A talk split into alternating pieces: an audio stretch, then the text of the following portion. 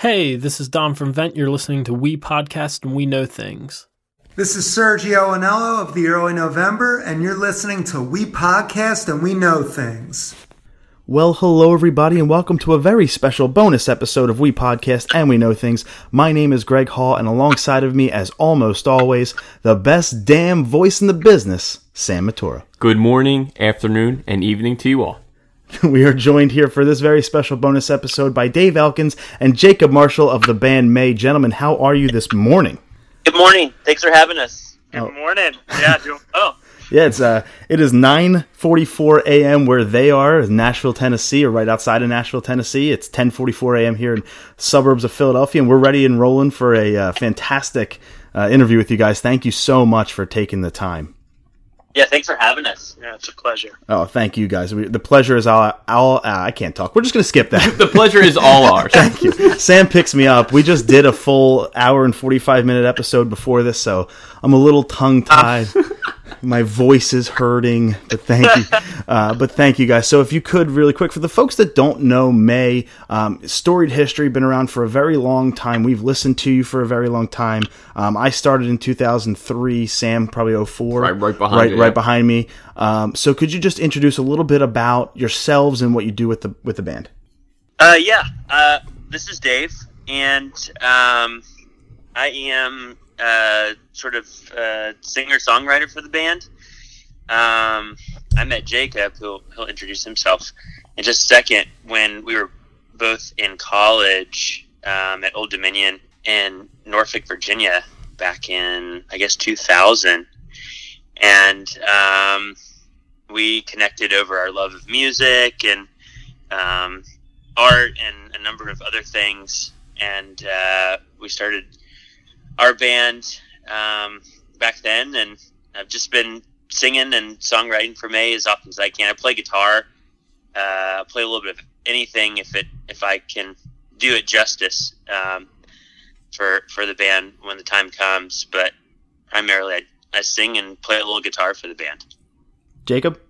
Yeah, so my name is Jacob Marshall, and uh, I play drums primarily. Gotten to play a little bit of piano along the way, and um, you know, it's been such a an incredible journey to reflect on. You know, Dave was talking before the interview started just about how it's been, you know, right around a decade since we put out our last full length record, and so just being here and being creative together in this space is reawakening all of these incredible memories and you know just reminding us of what a gift it is to be creative and to share creativity and to see what happens when that creativity goes out into the world and you know affects someone and, and touches someone's life and becomes part of someone's life. And that's really the the great gift I think that we get is to hear a story uh, like the one you just told us about you know, seeing us at World Cafe and, and you know how that music became a part of your life and so that's that's why we do what we do. I think I need to reach for the tissues, guys. Yeah, but you, you already struck the chord right off in the beginning, Jacob. That was that was deep as That was beautiful. that was beautiful. Now, were, were you guys um self-taught musicians, or did you guys actually get get get taught? Uh, my um, my dad took me over to uh, a friend of his when I was in middle school, who uh, had a studio and was a drummer in a band that my dad was in when they were both high school, college age. And uh, I sat on the kit and started playing. Um, this is Dave, by the way, not the drummer, Jacob.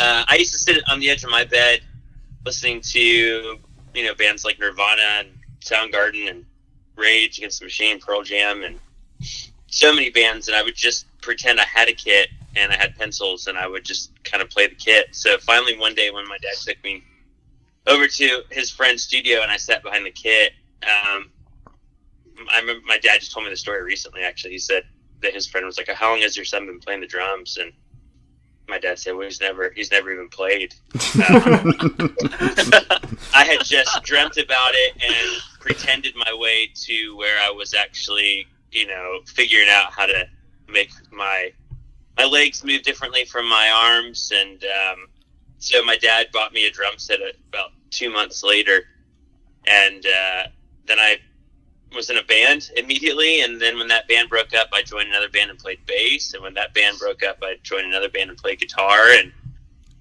I personally have always just kind of played the instrument that was um, missing from like the you know like the like the full band equation. And um, my my uh, grandparents bought me my first acoustic guitar and they bought me a chord book. And uh, I taught myself a few chords and wrote a song like within a week. And um, it wasn't a very good song that's for sure. But um, I've just always kind of been ready to express with music even before I knew how to. Um, so I, I don't have any lessons. I think I should take a few. I think that'd be helpful. but uh, at time, it's it's uh, it's sort of more the passion for music that has kind of pulled me up to, to learn something on an instrument if I if I'm unfamiliar with it. Now, you guys said that you met in college, um, but uh, I also believe that that is where the band name kind of came from. Is that true? Oh yeah, could you kind of tell that story? Because it's a fantastic play on words, and I love it. I need to know the origins. yeah, absolutely. So, um, when we were in college, Dave was starting to study music and in the music business, I believe. Um, sort of, sort of, yeah, on my own terms. Yeah, yeah, yeah. um, this this can get super nerdy, but it's uh, it's it really, at its essence, comes down to um, curiosity about the human experience of beauty. And so there's a, a, way that you can go to school, and I didn't know this um, until I started asking some questions, but if you're really curious about something that doesn't fit neatly into one of the pre-described boxes, you can actually create your own major by combining different classes from different uh, disciplines. Mm-hmm. And so I was super interested in is why we as humans experience beauty and why it's so profound. And I had had an experience um, inside of kind of a deep time of prayer and meditation that was beyond anything I could explain. And it involved color and sound and scent and um, temperature and texture and, and all of my senses uh, were engaged in this experience of extraordinary beauty and harmony. And I wanted to know what had happened to me, and I wanted to kind of understand it scientifically and philosophically and um, artistically. And so I was able to work with someone in the music department and someone in the mathematics department and uh, actually create a degree program uh, studying what's called aesthetic theory or the, the theory of beauty. Uh, but instead of just kind of looking at it from the lens of one of those disciplines, I was able to kind of look at it from the vantage point of, of all of the disciplines. And it was really in kind of seeing this one central um, issue or question that I was curious about from many different vantage points uh, that became kind of a, uh, a, a way of looking at the world. And I think, um, you know, over the course of that program, they had a, a really cool uh, way of engaging undergraduates in, in research. Um, and so they had a little grant program, and we applied for the grant uh, and, and were awarded the grant and actually did two years of, of research on the relationship between color and sound. And so if you can huh. think of how harmony works in, in music, imagine kind of extending that into the language of your other senses. So if you could do a chord and that chord included not only sounds but also colors of light and a scent, you know, how would you how would you build an experience of beauty and artistry uh, that kind of tapped into all of the senses? And so that was that was um, you know, informed by a lot of different artists throughout time who have been exploring kind of different facets of that question. Uh, if you look at an artist like Kandinsky, the painter, uh, he was really the first one to um, kind of paint a painting that didn't include an object, right? So he's a very famous uh, painter. He's, he's credited for for starting abstract art. And uh, if you really read into his writings and kind of what he was trying to do, he was trying to paint his experience of music.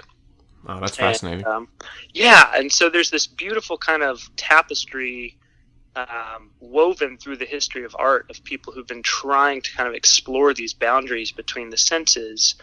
And so the vision from the, the beginning and, and kind of what we got really inspired by was this idea of how could we create a multi-sensory aesthetic experience, which is, is where the band name came from. And then we've just kind of woven that um, ideology into to different kinds of uh, experiences throughout you know our, our history, whether it was like having the the voice uh, you know introduce you to the record of the Everglow and say that there was a, a painting to match every song, and you know we did scented uh, CDs for the the morning, afternoon, and evening trilogy, and you know, we had a, a storm in one of our concerts, and we do 3D projection, and even recently uh, we got to do a concert to close out the Forbes 30 Under 30 Summit in Jerusalem uh, about a year and a half ago, and we played and created the first uh, large scale like synchronized virtual reality experience where we put 600 people into virtual reality and performed a song where the sound became light and surrounded everybody.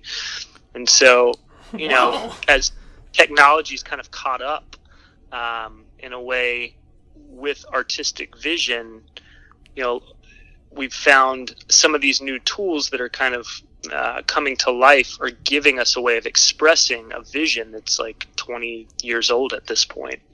I think half of our audience just applied to Old Dominion. they sent you. that you you should see the size of the smiles on our faces as you're telling that story. Yeah, we knew you guys were deep, but that mind blown. That was awesome. No, you you prefaced it with with, with uh, it was a little nerdy, but I I disagree. that, was, that was freaking re- fascinating. I really wish I was at that Jerusalem concert. I'll tell you that. Uh, oh, man, we're we're so part of what we want to do with this next phase of of the band is take that experience, um, you know, into these smaller settings. You know, it's hard to get a really intimate experience like that. Um, you know, up to a mass mass scale, and mm. so we've actually we've actually gone even deeper with it. Um, we built a partnership with one of the top neuroscientists in the world, a guy at Stanford named David Eagleman, and David hosted PBS's series on the brain. Like he's he's fantastic uh, thinker, and he built this vest that has all of these sensors in it. It's called a haptics vest. He built these algorithms that translate music into vibrations across your body, so that if you know you're deaf, for example, you could actually feel music in a new way through your skin.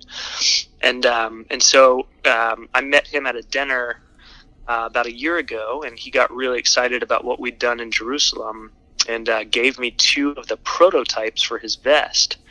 And so we are actually the first artists to to have this vest, and we've been placing people inside of like the recorded version of that piece of music we did in Jerusalem. It's called Light. And so now, if you can imagine an experience where you are hearing music, you're seeing it come to life as light in virtual reality, but you're also feeling it move across your body as vibrations. Then there's a moment of fragrance that happens and even a moment of wind. And so, you know, it's about a four minute piece, and uh, a lot of people come out of it like weeping. Like it, it it's it's a very um, it's a very powerful experience to have your whole body kind of in, engaged in that way. And it's it's not something you know still a lot of people have not experienced a virtual reality experience. And um, and you know so that happens. People come out and then we've basically been capturing their responses like getting them to just take a moment and, and write a reflection and we've been able to take this all over the world, taken it to Jordan. We, we put Bedouins in the deserts of Jordan inside of this experience and had them respond to it. It's been in South America. We took it to Japan when we played concerts over in Japan uh, in September. Um, you know, and, and so just kind of and and finally, actually, we were able to take it to the United Nations in September. Got invited to to be the artists in residence there when all the world leaders gathered, and just like take people through this experience and then see how they respond. And um, you know, just it's it is fascinating to see how similar you know our responses are to something that is extraordinary beauty regardless of the stories that we come from you know like our cultures are so different from from other people around the world but you know our our kind of thesis coming into this or the thing we would imagine is that we actually do have more in common uh, with people than we have that divide us right? And so if we can create a mechanism like an experience like this that you know allows someone to kind of have it in common with somebody else and then reflect in their own language what they think about it or what they feel or how they respond what it conjures for them and to place that to their own words you know the the the insight of of that reflection and then reading somebody else's reflection. You know especially if you think of that person as your enemy and all of a sudden you see that they've written something you know equally beautiful or in that same kind of category of, of language it's like it's profound. It's a really special thing. So the the journey lives on. And it's funny because you said that sometimes people would kind of walk out of their rooms weeping and you know i worked at a deli for 12 years and the only time people wept is when we chopped the onions so your story is much much better um, that's really cool that you get to live the and and and be a part of these fantastic experiences for not only you but for I can't I'm imagine countless others who get to experience this. So again, not only how cool that is to hear about, but thank you for being involved in that. Well, thank you for for saying that. Like it's you know it is a gift just to even be sitting here in this room with somebody who I love and am inspired by, you know, his creativity and to be talking to you and, and sharing this story. It's like, you know, at the end of the day, it really does come back to just being present in and celebrating our connections and mm-hmm. our yeah. Conne- mm-hmm. Now, I remember, uh, I believe it was about a few years ago. Um, I've tuned into Facebook one day and I see Facebook Live, and there you guys are doing a live practice. Do you remember doing that? Sure. Yeah. What, yeah. yeah. What, what was that like, and how'd you get that idea? That's probably somebody telling us that we need to be more active on social media. it, it, it, worked. It did work. I sat there for an hour, just like, oh. Our band started in 2001 like late 2001 we probably played our first show. 2003 our first record comes out. This is before myspace and facebook and instagram and any sort of sort of you know way to uh, share stories live in the moment and uh, twitter etc and our band was taking our break by 2010 2011 and so I guess what you're thinking of uh, us doing a rehearsal on Facebook Live was probably us doing some rehearsing and getting excited that we're about to play some shows. It was yeah, it was before the tour that you did with Constellations recently. Yeah. Okay. Yeah. So we uh, we we uh, are we're we're not like uh, you know old men that have no idea what's going on in, in this this social media world, but our band existed before YouTube. Yeah. And so, or, you know, started before YouTube. And, um, and so some of these things are very obvious to, you know, all these other artists and, and like a, a younger generation of, of bands, musicians, creatives. And uh, for us, it's more of like, oh yeah, that Facebook Live thing works. We should probably take one of our phones out and shoot for a second.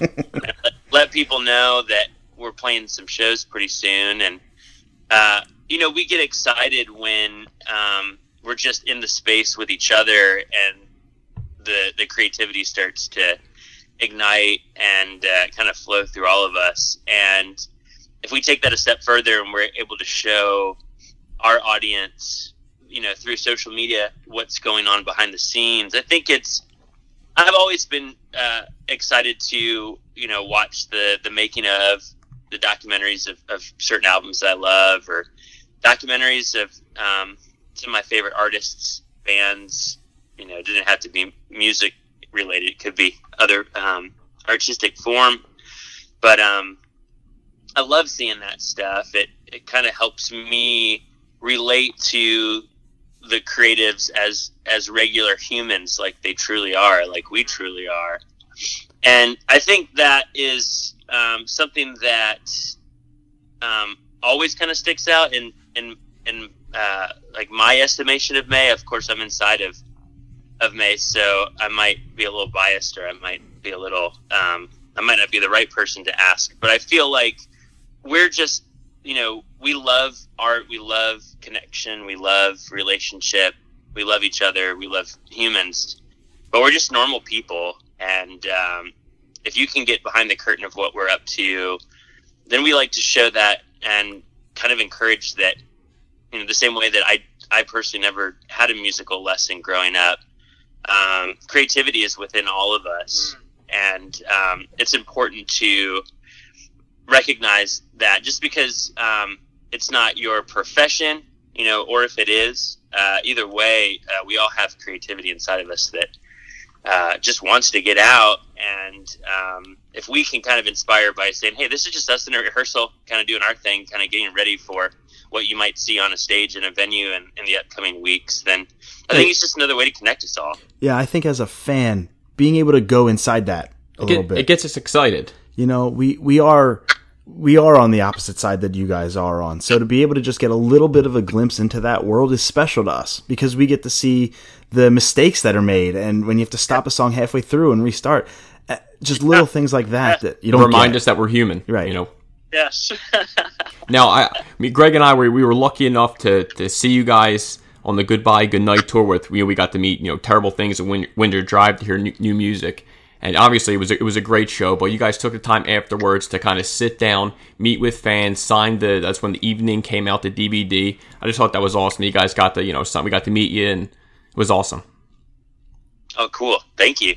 Now, you uh, on that tour that you recently did with Constellations, you played a song on that tour for that we never ever thought we'd hear live, and you played "Just Let Go," um, and that is probably our top two or three favorite easy top three favorite songs. Mae songs of all time. We never thought we'd hear that live. So I guess the question that kind of goes from there would be, what other songs or what's the most requested song you guys have to play live? What is the most requested Mae song live? Oh, by the way, Zach just joined us. yes. Oh, Hey, awesome, Zach. Nice to meet you. Did you shower? Yeah. You, it looks like he got a cup of coffee in his hand. and he's he's an early riser, so it's not like That's funny. he's like, I was awake. I just didn't. I just stayed in bed. We all have those days. It's okay. Andy just came in and said they're in the studio. I was like, should I go over? I guess I should go over there. well, answer the first question. Do you have any idea what the most requested Mae song might be? Maybe like soundtrack for our Yep. movie or Barry. Yeah, Tisbury Lane. This song is off of Destination Beautiful, which is like a six eight kind of Or B sides. Right? Yeah, Destination B sides. Sorry, it's on Destination B sides, and it's like a six eight sort of. It's like jazz. Sort of. It's You really just weird. like, yeah. it's like, I don't want to. I don't want to insult jazz. Uh, I, I think it's uh, it's a song that over the years, uh, people who've come to our shows that are guitar players will show us that they know how to play that song. Mhm. I remember writing that song when I was 18 or 19, so uh, that was early. I mean, that was half my life ago, and um, I was uh, it was um, there was something about the progression that was new to me at the time, and uh, it um, and it, yeah, I guess it is. It's like one of the more requested Mae songs. Um, over the years, we kind of have almost played our entire catalog. Mhm. So uh, live, there are still a few songs out there that we never played live. When you talk about "Just Let Go," actually, that is the song from the album Singularity Yep. Mhm. that uh, we've played the most live. Um, Really? Yeah, so chances are you might see that song again if, if you come out to a Mae show in the future. I mean, we'll be Oh, there. we'll definitely be there if you're coming to Philly. Nice. No, well, we, we went, when we saw you at Constellations, it was funny. Greg and I, we happened to, you you guys were playing live, and we happened to look over. We see this gentleman. Well, we, we thought looked just like you, Dave. Any chance that that was like your, we thought that maybe that was your father seeing you guys? We always thought that. I just thought maybe it might we, have been. we just think you have a doppelganger out there that goes to all the Mae shows and stands in the corner and just bobs his head. But he in looked Philly, in Philly. In he Philly. looked identical Yeah. to you. I never saw this guy. My dad was not at the show. You don't have a twin brother you, Okay, you okay. might not know about. Well, during Constellations, I was playing. Oh, that's right, bass. Yeah. with them, right?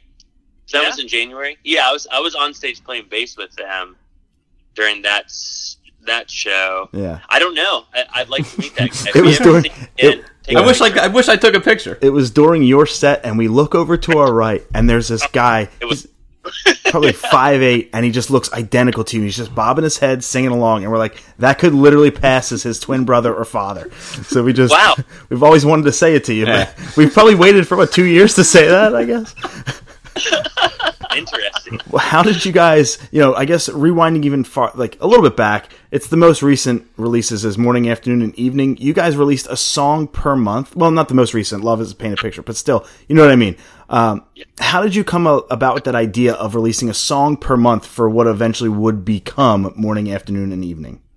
We had just gotten out of the deal With with Capitol, Capitol, and we we were free agents. we definitely learned to exploit the fact that we could do anything we wanted. That's awesome. Yeah, it's a it's a unique idea. I liked it a lot. It was it was something to look forward to every month, as opposed to just one bulk kind of experience to get that. It was okay. I got it. I'm looking forward to the next release.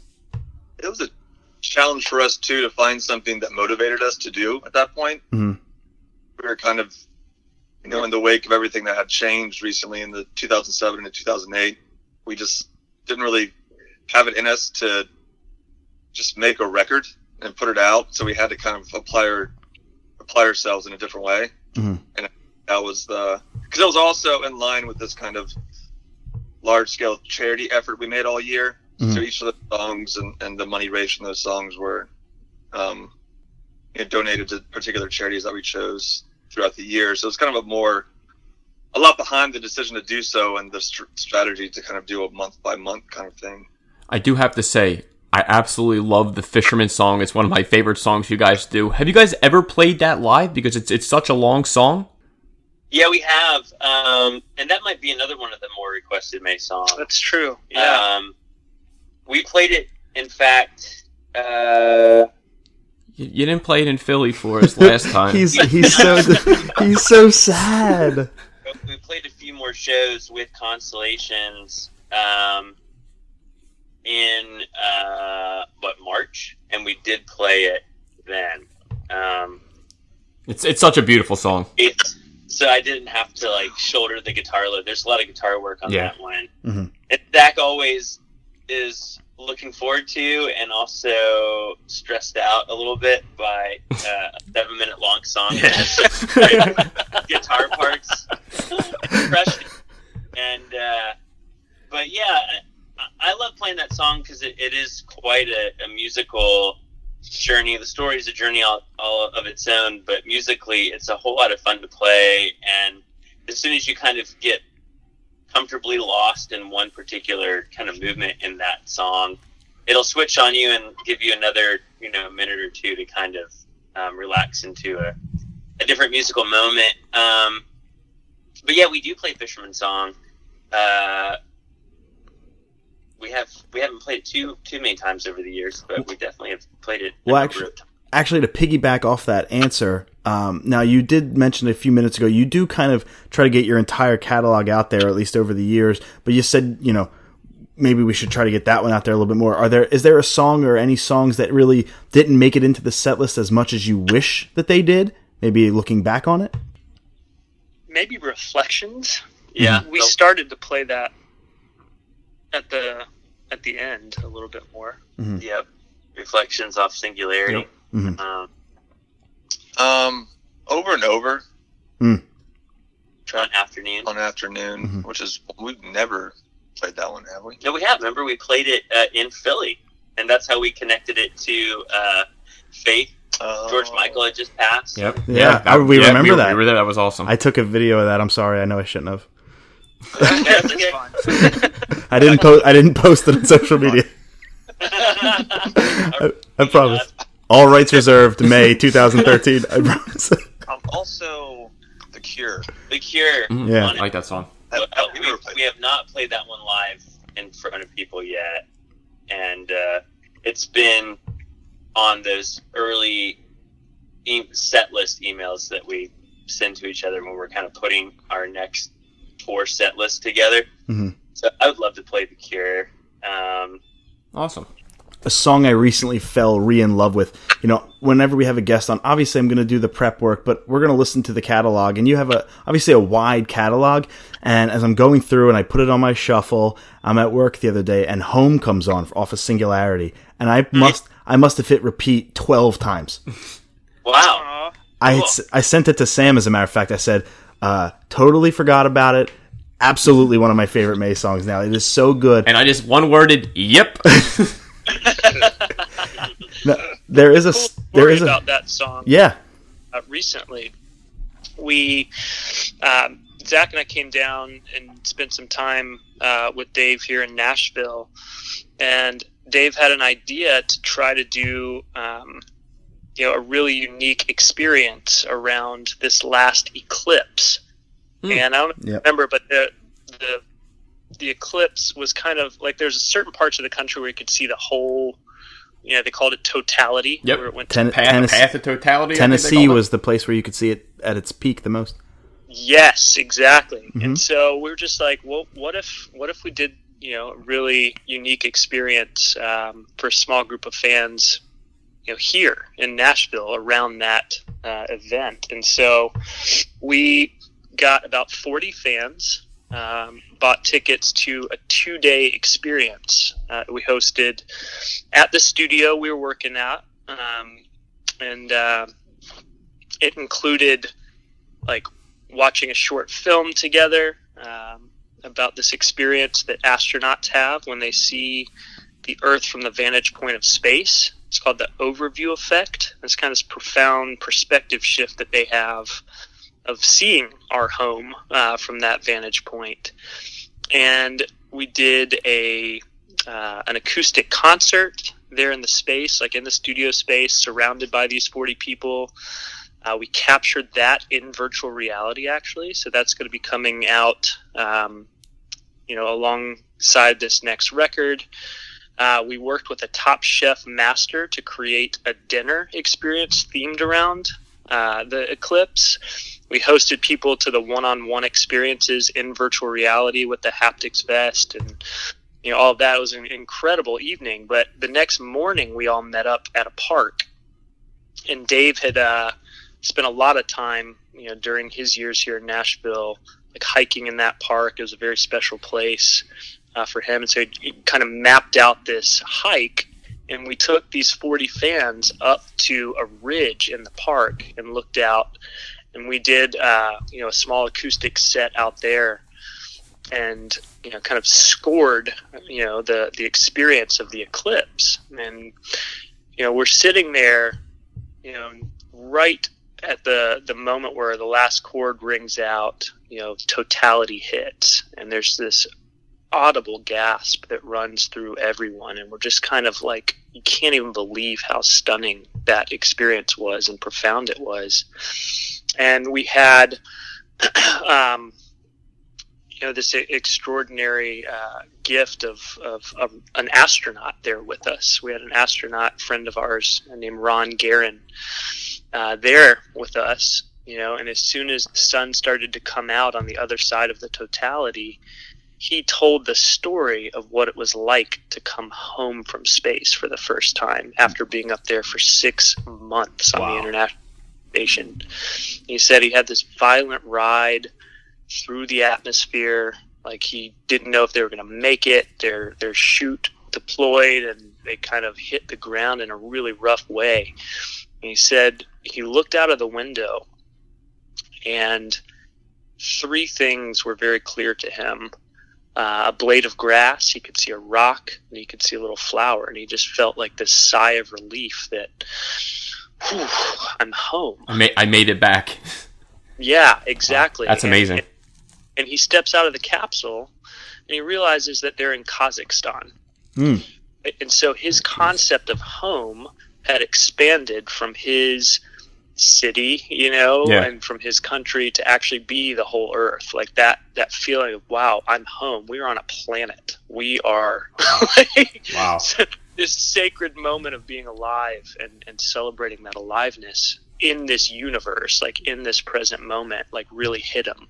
And he told that story, and everybody's crying, and we've just had this profound experience. And then we played home to close that out, hmm. and we filmed all of that in virtual reality. So when this next record comes out, uh, we'll be able to kind of share that experience with you, and and you'll hear home in a way that you've you've never heard it before. Oh, we'll, we'll definitely check that out. Believe us. I'm gonna buy a virtual reality headset, and then it's just tears are just gonna come out of it, and it's gonna break because it's waterlogged, and I'm gonna ruin whatever device. That's awesome.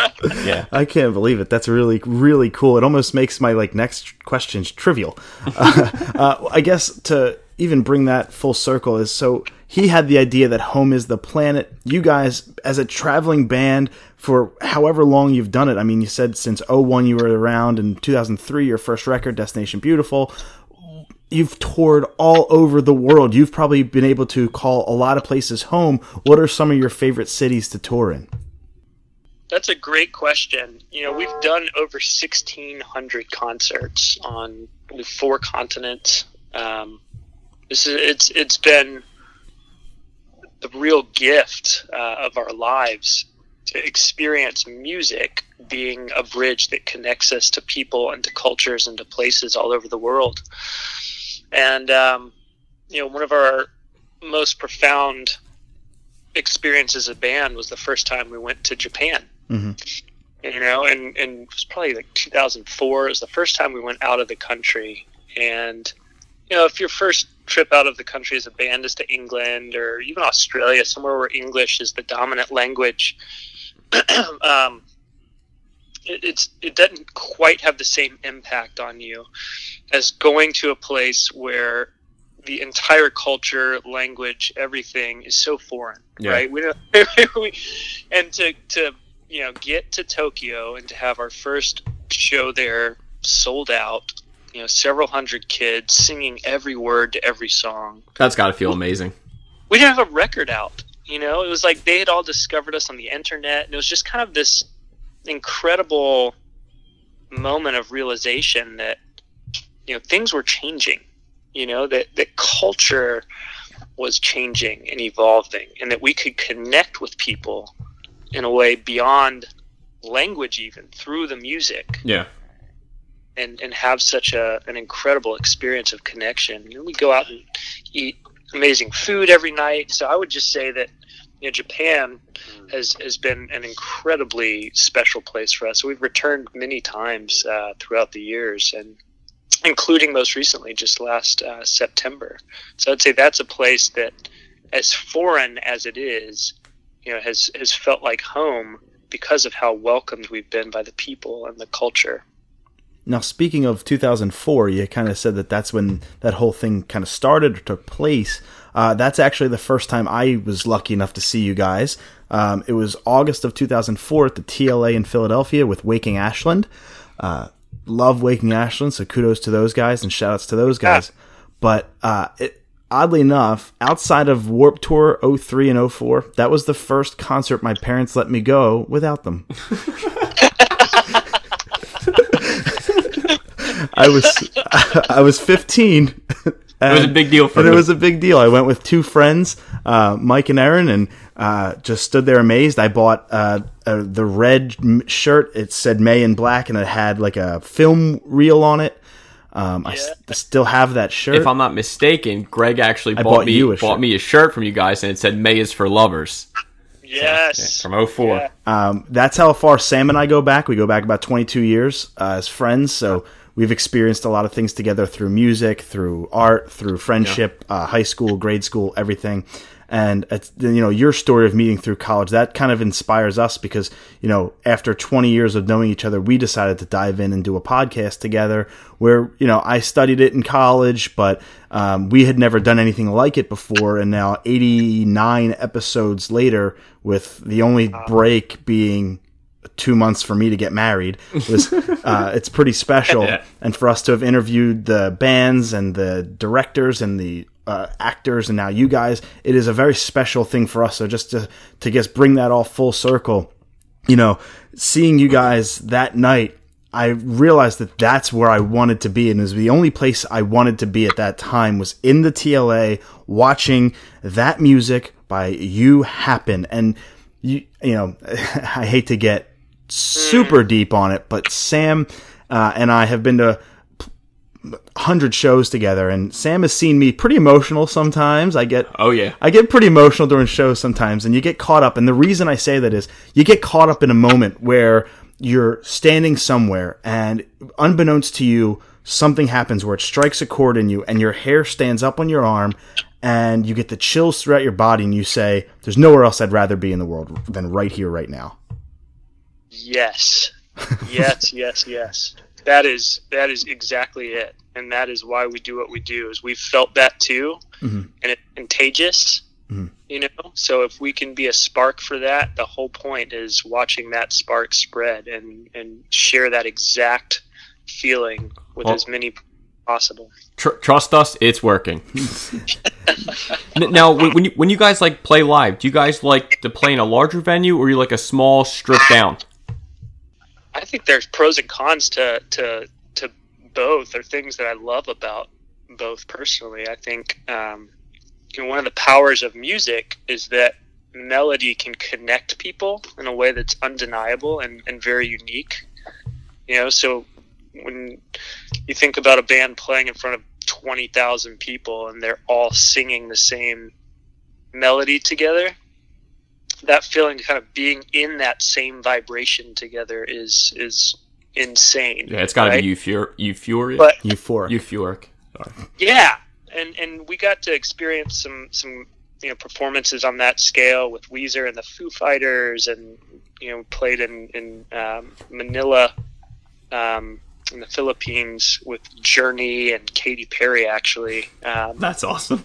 yeah, it was, it was a wild show, you know, and there's like 30,000 people there. And that is insane. That's such an incredible experience. But some of the intimacy is lost, right? So that, that feeling of being able to be in a small room like we were with the 40 fans for the Eclipse show, and you're all like huddled together in this space, like you can't escape each other.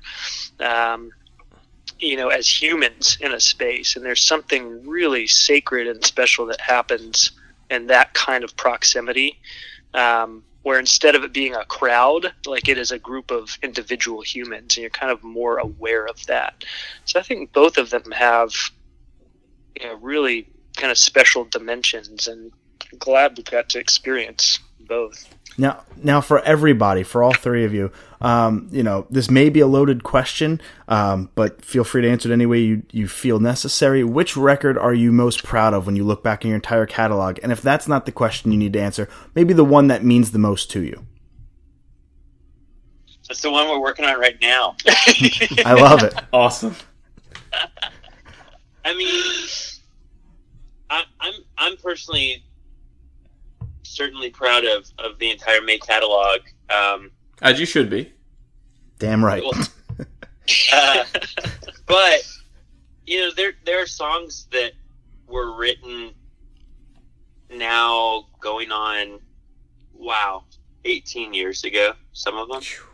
Tomorrow is the 15th anniversary of or uh, Destination Beautiful's release. It came out February 25th, 2003. You're making us all feel very old. I'm not even 30 yet. Calm down. So, of course, all those songs are written, you know, over 15 years ago. right. And uh, some of them last, and, and they're staples of our show and have been, you know, those are the songs that we have played 1,500 times. Hmm. And, um, and, and truthfully, you know, I mean, how many of us have changed a little bit over the last 15 years? You know, hopefully all of us in in large, you know, degrees if it's necessary. And um, I think what we're working on right now um, is, you know, we always find a way to personally self-express as often as we can through through Mae songs. And um, what we're working on right now is something that we're all very excited for people to hear. And it isn't even just a plug for some new Mae music. It's it's about the fact that it's been so long since we've been able to work on this much material, these many songs. And I think what we're striving for is, uh, you know, I'll say humbly that it's special and that I'm just really grateful and excited that pretty soon people are going to know what we've been up to. And I think that um, this music is stretching us and um, challenging us to, you know, kind of get back into learning more about our instruments that we play and the music that we write and the lyrics that we write and um, all that is, you know, Mae's always kind of accidentally uh, learned through our songwriting and our creative process more about ourselves and um, and sort of sometimes just about humanity as a whole. So right now, as we're in in the middle of making a new record, I can already tell that for me, it, it'll it'll be the thing that we're most proud of, and that's usually the case with most I think songwriters and and artists is that they're they're excited and most proud of what they're working on now because it's it's a continual challenge and rebirth to to get into these places. And and songwriting is very therapeutic and um, you know holding that mirror up to yourself and and and going through that bout of you know trying to be honest and and reflective and yet try to put something out there that you aspire to become.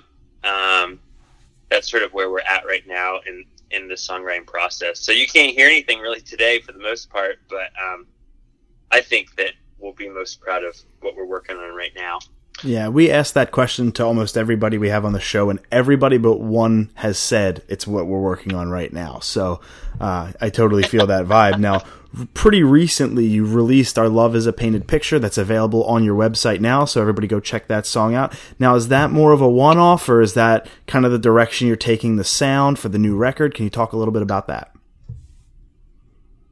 What is it? Is it is it a one? I mean, that, song, that song is uh, actually been out for over a year. Yeah, it came out on day of last year. It's going to be um, on the new record. Good. You played it. I believe you played it with Constellations live by yourself on stage. Definitely did. And we and we uh, we played it more times and, and got better at performing it. Uh, soon after that, that was the first show we ever played it live. I remember oh, that. Yeah, you awesome. said, I remember you saying that. Yeah. Um, yeah, what do you think? Is it like? I don't have any. I don't have anything to compare it to, though. Sounding like, or no, in as much as it's not too similar to the other songs we have. But yeah. yes, and as much as it's, a, it's on a Mae record. Mm. There's so, like, you know, there is this like sort of, um, like sweet blend of organic and synthetic um, in that song um, as far as like the way that you'll have like an acoustic guitar and strings and and all this like vibraphone and organic instrumentation, and then also have a, uh, a vocoder on the on the vocal harmony and um, you know digital electronic sounds kind of um, married well within organic sounds too. I think that's something that we're gonna you know see all the way through the record. But I think that Our Love is a Painted Picture will stand out on a Mae record as sort of being unique of a song on a record where you won't you won't compare that one to another one on the same album. Um, That's always good to hear. Started, when we first started collecting our songs and demos and kind of putting it all out there, I think we had this almost worry that we had material that covered too many different sonic scapes and genres even and uh, you know will this all fit on the record and and be cohesive and make sense and i don't think we're anywhere near feeling that now but it's taken fleshing these songs out and spending time in the studio and kind of listening to the demos looking at each other and being like is this the right direction you know that we're taking it in in this in this demo form and um, we uh, I don't know. I think this will just be our our most creative work that we've uh, that we've you know put together is Mae once once this album's done, and I think that you know some of our um, family members and friends have heard some of the new songs that we've been working on, and they say it sounds like Mae, but it sounds Evolved, maybe. refresh. Say again. I'm sorry. Evolved. Evolved. Sure. I mean, yes. Hopefully. Now, now you, you said that you guys obviously been been touring all around the world for a lot of years. What are some of your favorite bands that you like touring with?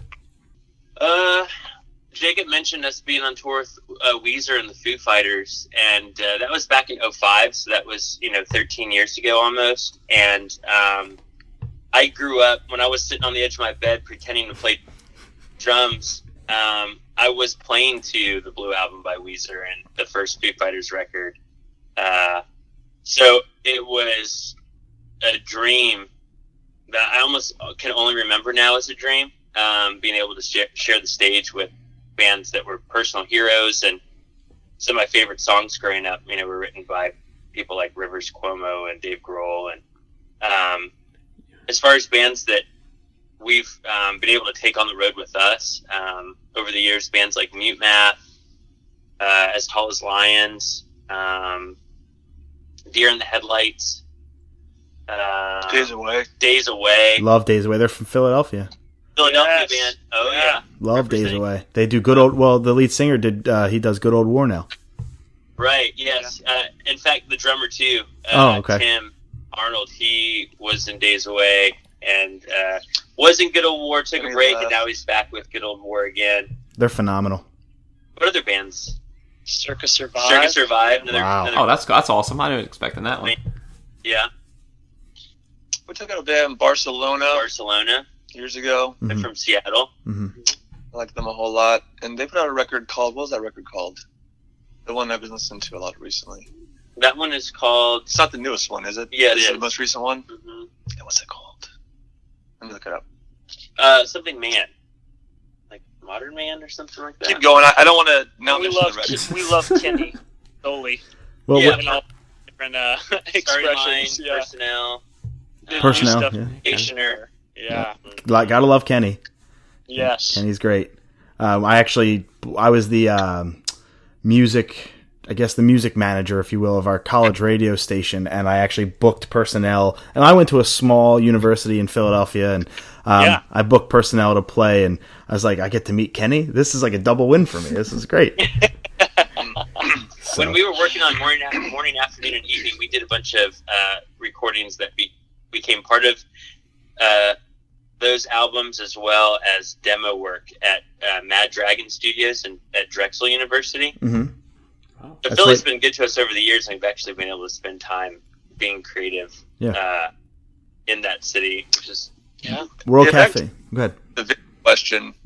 Um, the TLA was actually one of my favorite venues. yeah, TLA, absolutely. Um, from a size standpoint, if the room is sold out, which we've had the fortune of having that experience a few times, and then just being on stage there just feels really easy, Mhm. and everything sounds really good. So I love. I saw the old 97s there as well, so I love being there as a fan, but also playing there. I think the venue's really great, and its location, obviously. Well, once you guys come back, I'm pretty sure we'll sell it out again. Yeah.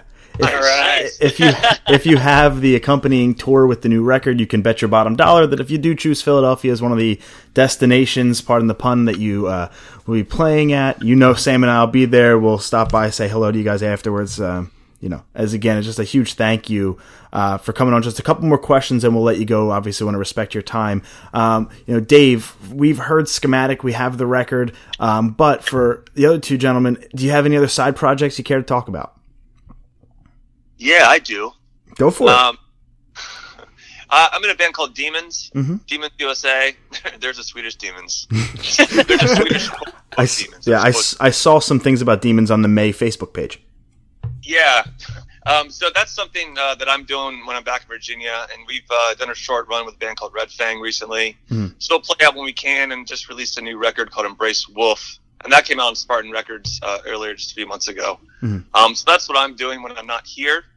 Uh, I spend a lot of time doing that back in Virginia, and that's a lot of fun, and it gives me some kind of, um, you know, it's another part of my identity that I'm able to express, which is important. So I have a really good time doing it. Awesome. So please out, listeners. Thank you. Nice. it's cool to, to see. I I haven't seen Demons live, but Demons is uh, pretty different than Mae. Someone who's a Mae fan might hear Demons and, and be surprised, like the contrast of style and um, energy. But it's really cool to be able to express something that's so different. I'm sure for Zach. Um, And you know, anything that would fall anywhere close to the Mae wheelhouse would just be kind of a, a non-starter, just because Mae is the best version of what I can imagine that to be. Mm-hmm. So I'd have to, you know, my approach for this was to stay as far away from from that as as I could, out of I don't know, both humility and respect, but also just you know where my other interests lie. So Sure. Now, well, do you have anything else you want to add? Anybody about music before we just do a couple quick? You know, we are a nerdy show about f- movies and TV and games and stuff too. Uh, just have a quick question about that. But do you have anything else you want to add about the music stuff before we move on? but Barcelona record's called Basic Man. That's Basic Man. Basic. Basic. Okay. All right, Dave, you had half of it. You're, you almost got it. That's good stuff. Anything else you care to share before we move on? I think I think that pretty much covers it. Awesome. Yeah, we're very, very, very much looking forward to the new record and possible accompanying tour. Uh, but in terms of film, television, are you currently watching anything? Um, do you have any films that stand out for you? You know, my f- and everybody laughs at me, and I say it all the time. But my three favorite films of all time are That Thing You Do, Empire Records, and The Room. Um, The room. He, okay, that's just Greg. That's not me. He's all alone with the room. all, Being serious. all opinions are my own. um, yeah, I am, and I, I I saw that movie ten years ago, so before the Disaster Artist, before all this, and that movie struck a chord because I like in college I studied um, radio, I studied um, TV, movies. I was a communication major. By the way, love communication as a song. Um, I used to listen to it on the way to the com building and was like, "This is so ironic." But um, studied movies, studied TV, and I made a short film in college um, about somebody who owns a deli because my family owns one, falling in love with a customer, blah blah blah blah blah. Anyway, it was terrible. So I I've always had an affinity for bad movies. Um, so yes, I am 100% sincere when I say The Room is my third favorite movie of all time. I love, love it. that. That's so great. yeah. the, Tommy Wiseau, who wrote that and, and did everything, and Greg Sestero, who starred um, as Mark, they just actually yesterday released a trailer for their new movie, Best Friends, and it's coming out March 30th. So I will be there day one. what about you guys? I mean, I'm not that much of a. I love movies, Mhm. but not much of a like someone that really kind of gets into the um, expression of opinions based on any kind of you know prolonged knowledge. Mhm. Um, but I do love High Fidelity. Great movie. as Okay, can't go wrong. Um, and you know, I think um, Midnight in Paris, that Woody Allen movie was really. Oh, really Owen good. Wilson. That that was fantastic. Michael Sheen. Very good Yeah, movie. that's um, you know, I just think his uh, treatment of nostalgia Yep. is really, really good, and obviously the the play on the artist and and the, um, I think it's really good. It's uh, so I enjoyed that one as well. Um, No Yeah. TV shows. No Game of Thrones. Walking Dead. the Happy Place is one that I'm really into lately as Really? a TV show. Okay. with Ted Danson. Yeah. and Bored to Death is one of my favorite TV shows. Oh, I've- Jason I've- Schwartzman. Awesome.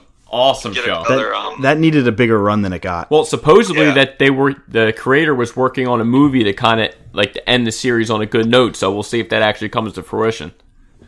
Yeah, I heard about that too, and I'd love to see you know see that happen. I think that show's wonderful. Um, so I, I think that's and Seinfeld's always been a consistent favorite for me. I can watch that show over and over and over again. So and I still do. And you do. I do. Yeah. It's funny. I, I have to do my uh, obligatory plug for a TV show on Amazon Prime called Red Oaks. Uh, it is it's it's absolutely phenomenal. It's a half hour each episode. There's only 26 episodes, so it's ultimately bingeable in a short amount of time. It's about a Sou- South New Jersey kid who uh, becomes an assistant tennis pro over the summer and where life takes him. And I can't. I just can't give it enough kudos than I already do. It's by it was I ranked it as my number one favorite new TV show of 2018. It's so good or 2017. It's so good. Please go check that out. And also, Everything Sucks on Netflix is another great one. I started watching that one, and I'm like 80% on it. And obviously, we don't have time to get into a big discussion on TV uh, shows, but I'm 80% on it right now. I think it's really kind of endearing. Yeah, Like TV, uh, I don't, I don't see the last 20% yet, but I've only watched like four episodes, so but we'll see. 80's better than zero. That is. Yeah. And now, last question: Are you guys or were are are you gamers at all? No, I'll step out of it. Exactly. That's the- yeah. Well, yeah. Um, I I had an eight. Uh, I had this television that I bought at a garage sale when I was a kid that I just sold a couple of years ago. And you remember when TVs had VCRs built into the bottom of them? I still Yeah. have one. I had a I had a television that had a Nintendo built into it. That's Like awesome. Wow. And uh, you know, I'm born in 1982, so when I was in elementary school, I was gaming by playing, you know, Mario Brothers and Tecmo Bowl and Double Dragon and Contra and stuff like that. But Yep. As as the video games got you know more involved um, i became someone who would enjoy watching someone else play Mhm. uh, just because the graphics were so amazing and some of these storylines are so incredible but uh, if we would uh, when we were in our touring days on a bus we would uh, co- like connect to the other bands' buses and have these Halo uh, LAN parties. You had LAN awesome. parties. yeah, and I would always be the guy who was, you know, just making our team lose. I would, I would prefer to just sit back and, and watch everybody, um, you know, have fun, and I would sort of be in awe of the graphics. Yeah. But personally, I'm also not a gamer, and um, and really never have been since I guess middle school or even Right. elementary school. Unfortunately, elementary school never left me. To my left, I have a Super Nintendo, a GameCube, an N64, an NES, and a PS2. Uh. I and that's not even half of what I own. Unfortunately, I am a retro. I'm a retro gamer. I prefer the NES and the Super Nintendo. They're my two favorite consoles. Um, so I, am right there with you with Mario. I actually speed run video games where I try to beat them as fast as possible. Um, yeah. Yeah, I can beat Super Mario Brothers in five minutes and 16 seconds. What? Yeah, What? Don't make his ego get any bigger, guys. yeah. That's that's my claim to fame. Is I'm one of the top 150 Mario players in the world. Is that right? yeah, it, it, it is right. I, I, I could vouch for him. It, it's correct. I was one top 120 at one point, but I've since fallen in the rankings. Say again. Was it five minutes and sixteen seconds? Five minutes and 16 seconds. It's 20 seconds off of the world record. Wow. Yeah. Zach, we're uh, we're talking with one of the top. You said 150 or so 150. Yeah. gamers. Uh, he can beat Super Mario Brothers, the like the original NES Super Mario, in five minutes and 16 seconds. Dang. I can't even place. I remember coming home from school and I was like in the second grade, and my mom was sitting Indian style in my bedroom. yeah, we've all been there. Mario Brothers. Yeah. I didn't beat the game, but I watched my mom beat it once. My wife, I got bought the um, the kind of reissue of the a Nintendo when it came out, like a little small version. Yeah, the mini. Yeah. Yeah, and we got the uh, we started playing uh, double player uh, Super Mario Brothers three, and Heck yeah. we're awful. At least you're honest. Yeah.